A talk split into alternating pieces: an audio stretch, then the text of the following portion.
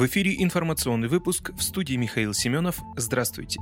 Военный самолет Су-25 потерпел крушение в Белгородской области. Утром 17 июня в поле в Корчановском районе Белгородской области упал военный самолет ВКС России Су-25.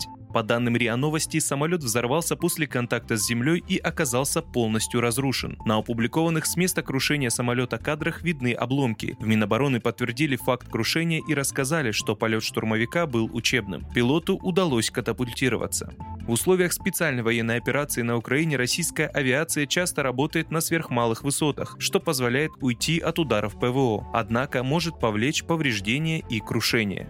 Военно-космические силы России уничтожили штаб подразделения батальона «Азов» в Харьковской области. ВКС России высокоточными ракетами уничтожили штаб подразделения националистического формирования «Азов» в Харьковской области. Об этом сообщил в пятницу официальный представитель Минобороны России генерал-лейтенант Игорь Коношенков. Он также сообщил, что высокоточными ракетами воздушного базирования за сутки поражены 18 районов сосредоточения живой силы и военной техники, а также 10 огневых позиций украинских артиллерийских артиллерийских и минометных батарей, в том числе 6 батарей РСЗО «Град» в районах населенных пунктов Зайцево, Курдюмовка, Дзержинск, Бахмут, Артемова и Очеретина Донецкой Народной Республики.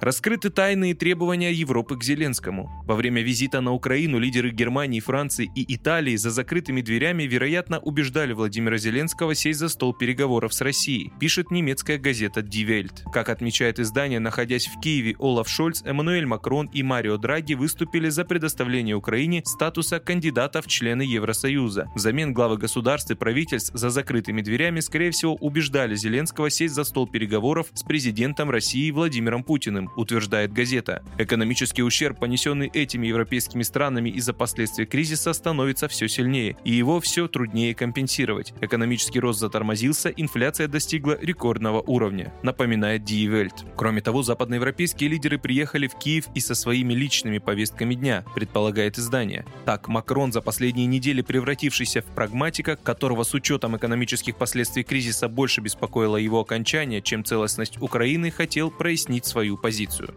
Медведев сравнил заявление Байдена с историей раздвоения доктора Джекила. Слова президента США Джо Байдена, что он принимал решение о санкциях против России не как президент, а как верховный главнокомандующий, напоминают историю раздвоения личности доктора Джекила из романа Робинта Стивенсона, заявил зампред Совбеза России Дмитрий Медведев. По его словам, в результате решений такого главнокомандующего множество американских и международных компаний теряют многомиллиардные мощности в России и не получают ничего взамен. Я уже не говорю про продуктовую инфляцию и цену за галлон бензина, которая, как сообщили всему миру американские же нефтяники, связана не с какой-то мифической угрозой Путина, а с неразумной политикой Байдена и его администрации в области нефтедобычи и переработки, добавил он.